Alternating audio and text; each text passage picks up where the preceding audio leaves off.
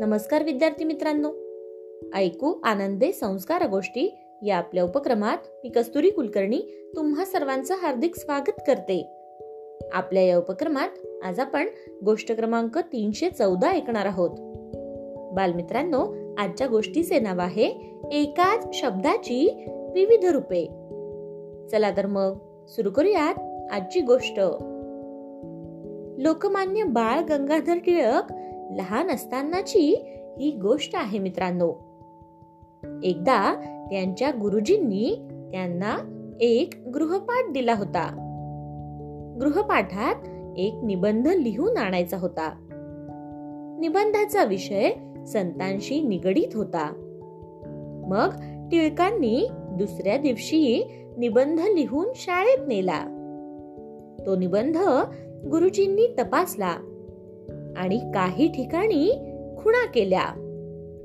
निबंधात संत हा शब्द वेगवेगळ्या ठिकाणी वेगवेगळ्या पद्धतीने टिळकांनी लिहिला होता.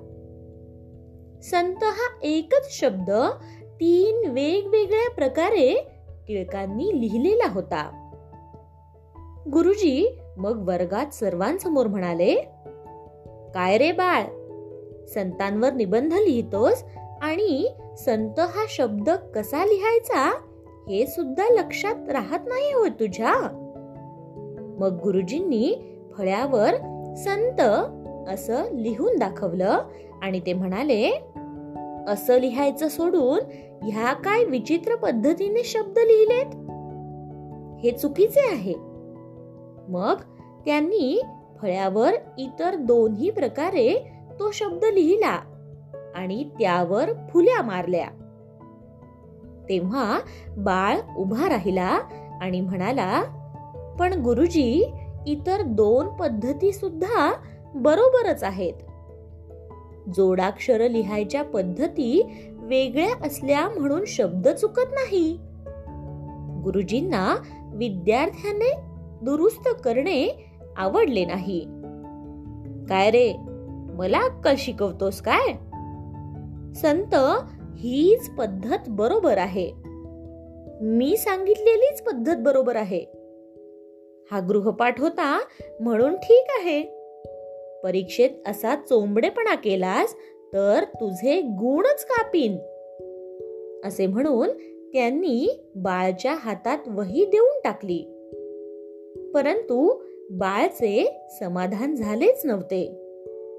वर्ग संपल्यावर तो मुख्याध्यापकांकडे गेला.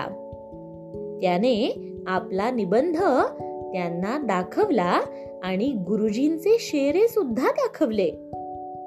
मुख्याध्यापकांना टिळकांचे म्हणणे अगदी पटले.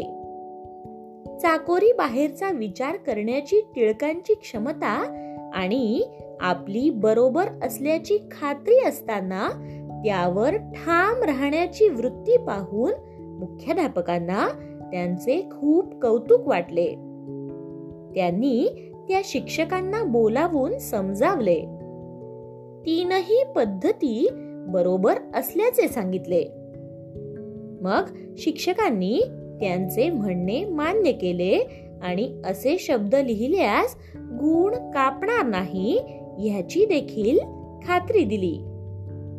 बालमित्रांनो एक ऑगस्ट या दिवशी आपण लोकमान्य टिळकांची पुण्यतिथी साजरी करतो.